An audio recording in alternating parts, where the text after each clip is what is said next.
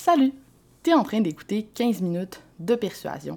Puis aujourd'hui, je fais pas d'intro parce qu'on a un gros sujet et chaque minute compte. Parce que la première version de ce podcast durait plus d'une demi-heure, ce qui marche vraiment pas avec mon concept de 15 minutes de persuasion. je m'appelle Alexandra Martel et mon entreprise s'appelle Les mots pour vendre. Si tu veux en savoir plus sur moi, ben tu peux aller au www.lesmotspourvendre.com. Aujourd'hui, le sujet, c'est un sujet chaud, c'est un sujet qui ne t'intéresse peut-être pas au premier abord et si c'est le cas, s'il te plaît, force-toi parce que c'est tellement important. Aujourd'hui, on va parler du client idéal. Puis le client idéal, dans mon cas, c'est quelque chose que j'ai beaucoup remis en question. C'est un, un principe, une idée envers laquelle j'avais beaucoup de préjugés. Moi, en fait, je trouvais ça bébé, l'idée de m'inventer un client idéal, et je ne comprenais pas du tout comment ça allait m'aider concrètement dans ma business. Si c'est ça ta position, si tu as déjà fait le portrait de ton client idéal il y a deux ans quand tu t'es lancé, ou il y a cinq ans quand tu t'es lancé, et que depuis tu n'y as jamais retouché, ou si tu l'as jamais fait parce que tu avais l'impression que c'était pas utile pour toi, l'épisode que je suis en train d'enregistrer à cette seconde est vraiment adressé à toi et conçu pour toi. S'il te plaît, écoute jusqu'au bout et j'ai espoir de te faire changer d'avis. Mais avant qu'on plonge ensemble dans l'avatar, le persona, le client idéal, peu importe comment tu l'appelles, il faut qu'on parle d'empathie. Tu me connais, euh, j'aime ça rapporter des études scientifiques cool. Puis le projet Aristote de Google, c'est tout un spécimen.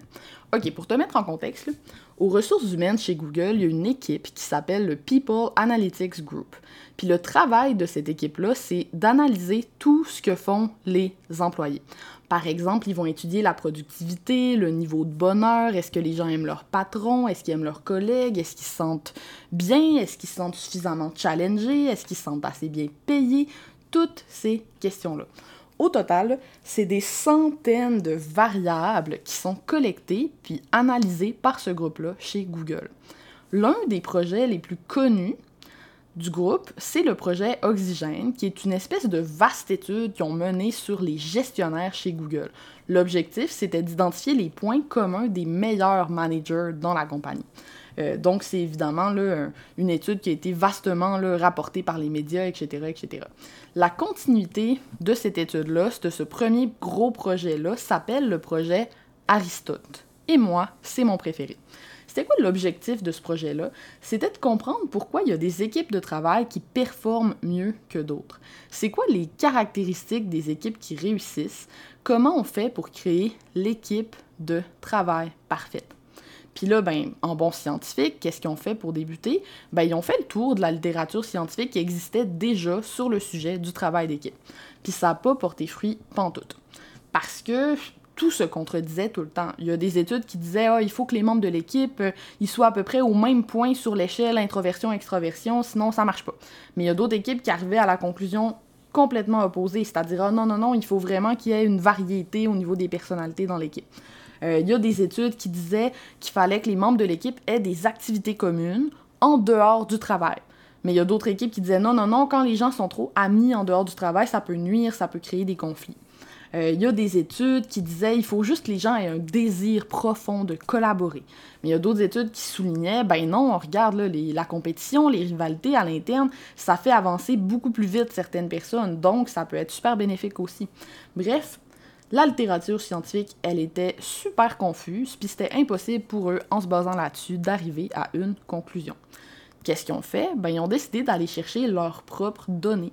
Ils se sont mis à questionner les employés de Google directement. Puis c'était pas évident parce qu'au début, ils ont identifié eux-mêmes c'était quoi les équipes les plus performantes, euh, performantes grâce aux, données de Google. Euh, puis ils se sont rendus compte que certaines équipes qui avaient l'air performantes l'étaient pas du tout. En fait, ils étaient sur le point d'exploser, d'imploser de l'intérieur un peu, euh, parce que les gens qui faisait partie de l'équipe se sentait vraiment pas bien, était sur le point de démissionner ou quoi que ce soit, il y avait trop de pression, bref. Euh, donc, après avoir analysé toutes leurs bonnes équipes de travail, ils en ont gardé 200 qui fonctionnaient bien de l'intérieur et de l'extérieur. bon, c'est cool, on a identifié nos 200 équipes. À partir de là, qu'est-ce qu'on fait? Ben, on essaie d'isoler des variables qui ont une corrélation sur les résultats, qui ont un effet. Qu'est-ce qu'ils ont en commun nos équipes super performance? Euh, donc, on, analyse les personnalités des gens, euh, leur QI, bien sûr la composition des genres, est-ce qu'il y a plus d'hommes, de femmes, autres, euh, l'emploi du temps des gens, est-ce qu'ils se voient en dehors du travail, leur goût, leur style de leadership, est-ce que l'équipe est plutôt autoritaire au niveau de son leader ou est-ce que c'est plutôt un leadership démocratique, euh, les amitiés en dehors du travail, bref, tout y est passé. C'est vraiment impressionnant à quel point ils ont accumulé des données sur ces 200 équipes de travail-là. Euh, mais il n'y avait rien. Il n'y avait rien à travers l'avalanche de données qui analysaient, qui pouvaient prédire le succès d'une équipe. Puis là, ben, les chercheurs étaient un peu découragés parce qu'ils se disaient, voyons donc, on a toutes ces données-là, puis on n'est pas capable de trouver qu'est-ce que nos équipes ont en commun. Il y en a certaines qui sont plus autoritaires et qui fonctionnent bien, il y en a d'autres qui sont plus démocratiques, a où il y a, euh, je sais pas, les gens sont amis en dehors du travail, d'autres non, et ça performe tout aussi bien. Qu'est-ce qui se passe? Qu'est-ce qu'elles ont en commun? Ils ont mis le doigt dessus, par hasard, quand ils sont tombés sur une étude qui a été menée dans un hôpital sur un concept qu'on appelle la sécurité psychologique. C'est quoi la sécurité psychologique? C'est sentir que tu peux exprimer une idée, prendre un risque, poser une question, par exemple, sans que tes collègues te jugent, sans qu'on se moque de toi si tu te trompes ou si ton idée n'a pas de bon sens. Pourquoi c'est important la sécurité psychologique? Parce que quand quelqu'un a cette sécurité-là, il ose proposer des idées qui sont plus novatrices. Euh, il ose prendre des risques. Euh, c'est vraiment là, un sentiment d'acceptation. Tu sais que tes collègues vont te soutenir puis t'accepter, donc tu te permets d'être beaucoup plus créatif et tout le monde participe au processus d'idéation. Euh, C'était vraiment ce qui différenciait les équipes qui performent chez Google. Les équipes qui performent le mieux, c'est pas celles qui sont composées des gens qui ont le plus gros QI ou qui sont meilleurs amis. Les équipes qui performent le mieux, c'est celles où les gens font preuve d'empathie vis-à-vis leurs collègues. Parce que c'est ça qui va générer de la sécurité psychologique pour avoir de la sécurité psychologique dans un groupe ou une équipe, mais il faut prendre le temps d'écouter, il faut montrer qu'on a écouté en réutilisant les mots de la personne, par exemple. Il faut encourager les gens qui ont l'air inconfortables ou qui n'ont pas l'air sûrs à s'exprimer. Puis c'est niaiseux, mais pour être capable de faire ça, ben, il faut que tu sois capable d'identifier sur son visage qui est frustré ou qui a peur de s'exprimer. Il faut que tu sois capable d'accueillir les critiques puis les émotions des autres sans jugement négatif. En fait, ce que Google ont découvert par hasard, après avoir fouillé euh, dans, plein de données sans rien trouver, c'est que l'empathie, c'est un super pouvoir. Parce que c'est quelque chose qui va te permettre de connecter avec les autres à un niveau qui te serait autrement accessible. c'est ça dans une équipe de travail qui va permettre de générer des, des idées extraordinaires que tu n'aurais pas trouvées autrement, de trouver des solutions inattendues à un problème, puis de faire du travail de qualité supérieure. Bon, pourquoi je te parle de ça en ce moment?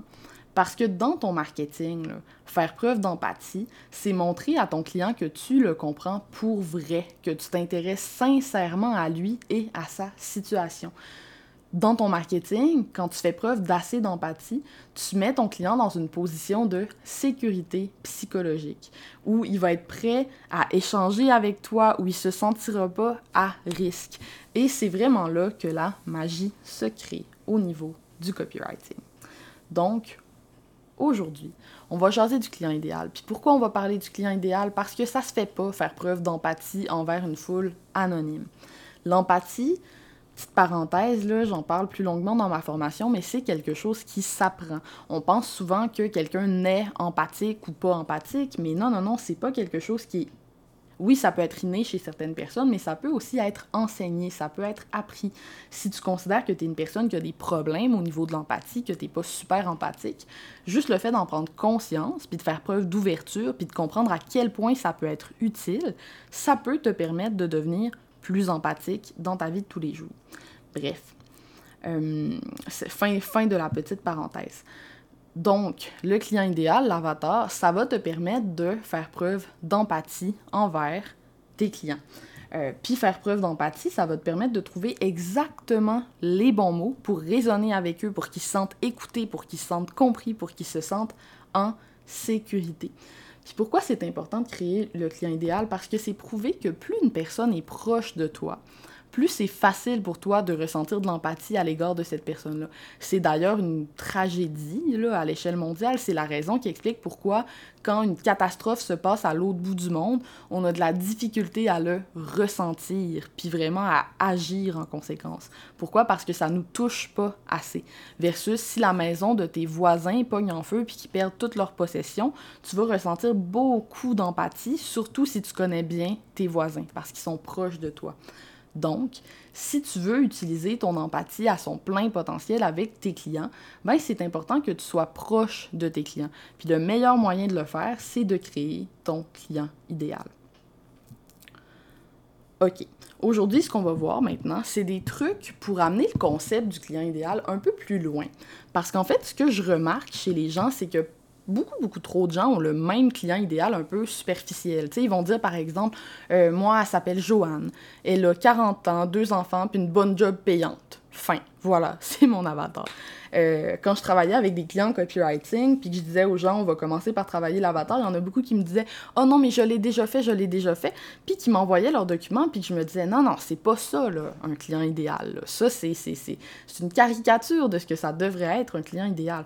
Pour que ton client idéal soit puissant, pour qu'il te permette d'être plus persuasif, puis d'écrire des textes qui résonnent beaucoup plus, puis qui sont beaucoup plus infusés d'empathie, il faut que ton client idéal, ce soit ton meilleur ami. Il faut que ton client idéal, ce soit un archétype de tes meilleurs clients, mais un archétype qui est incarné, une représentation qui est spécifique, qui est presque tangible. Il faut que tu sois capable de me le nommer puis de me dire quel âge il a, oui, mais bien plus que ça, il faut que tu sois capable de me dire euh, comment il réagirait si tu lui disais telle chose, c'est quoi ses peurs, ses désirs, euh, au niveau psychologique, c'est quoi ses croyances, euh, ses croyances limitantes aussi, mais etc.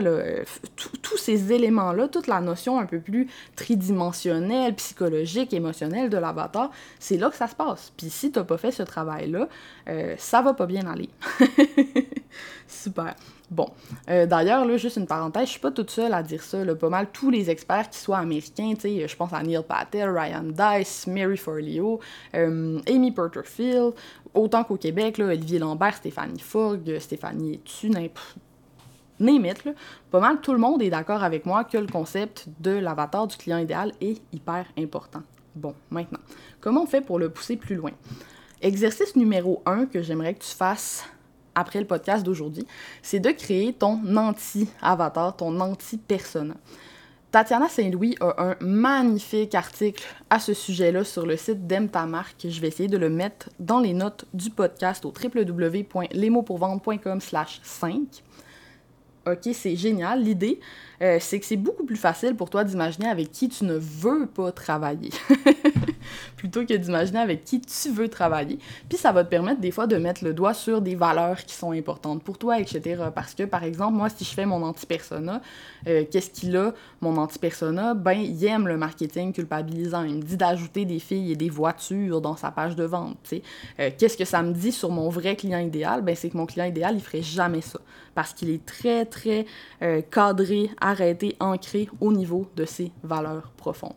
Bref, l'exercice de l'anti-persona, c'est du génie, fais ça. La deuxième chose que je veux que tu fasses, c'est que si ça fait longtemps que tu as fait ton avatar, si tu as fait ton avatar sur un coin de table il y a deux ans quand tu t'es lancé en affaires, puis que tu n'as jamais retouché depuis ce temps-là, je veux que tu t'assoies à tous les trimestres pour le retravailler. Pourquoi? Parce que, puis là, je fais souvent la blague à mes clients, moi, je, suis la génération Harry Potter. Tu sais, dans Harry Potter, on dit c'est la baguette qui choisit son sorcier Harry. Bien souvent, là, quand on crée notre avatar au début, quand on se lance en affaires, qu'est-ce qu'on fait? On fait des hypothèses ou on fait un sondage pas super ciblé à des clients potentiels. Puis on, on crée notre client idéal avec ça. L'affaire, c'est qu'on crée le client idéal qu'on pense vouloir, on crée le client idéal qu'on pense être le nôtre. Mais c'est un peu notre client idéal qui nous choisit. Ça fait qu'au fil du temps, on va attirer un certain type de personne qui va se raffiner de plus en plus. Donc, moi, à tous les trimestres, je retravaille mon client idéal pour y ajouter tout ce que j'ai appris de nouveau, euh, tout ce que j'ai appris vraiment de, de, de plus profond à son sujet. Puis la dernière chose que je veux que tu fasses en terminant l'épisode d'aujourd'hui. Euh, c'est ce qui a inspiré mon article sur les égopreneurs et exopreneurs. Si tu l'as lu, il est sur mon blog. Euh, un article qui a été très populaire, qui est d'ailleurs la base de mon tunnel de vente aujourd'hui. Euh, quand j'ai écrit cet article-là, l'exercice que j'ai fait, c'est de m'asseoir et d'essayer d'identifier c'est quoi les croyances de mon client idéal quand il est prêt à travailler avec moi. C'est quoi les croyances de mon client idéal quand il m'appelle au téléphone, puis que je le signe tout de suite parce que c'est exactement la personne avec qui je veux travailler? Deuxième partie de l'exercice, il y a un an, il y a deux ans, il y a six mois, peu importe le temps que ça prend, est-ce que ce client-là était prêt à être mon client idéal? Probablement pas pourquoi? C'était quoi dans le passé les croyances qui devaient changer, les fausses croyances qu'il y avait ou les, préjugés qu'il y avait sur mon, ma business à moi qui l'empêchaient de faire affaire avec moi? Une fois que tu as fait cette espèce de point A, point B là, de croyances là, au niveau de ton client idéal, ça devient vraiment intéressant au niveau de ton marketing parce que tu vois que tu t'adresses tout le temps à la même personne, mais qui est peut-être pas tout le temps située au même endroit. Bon, c'est déjà tout le temps qu'on avait pour aujourd'hui. Euh, j'espère que ça t'a permis d'approfondir un petit peu le concept, puis de comprendre aussi à quel point l'empathie, c'est quelque chose qui est central, qui est fondamental, qui est nécessaire, oui, au travail aussi. Euh, là-dessus, moi, je te laisse. On va certainement reparler de l'avatar encore plus en profondeur prochainement sur le podcast parce que j'ai pas fini. Salut là!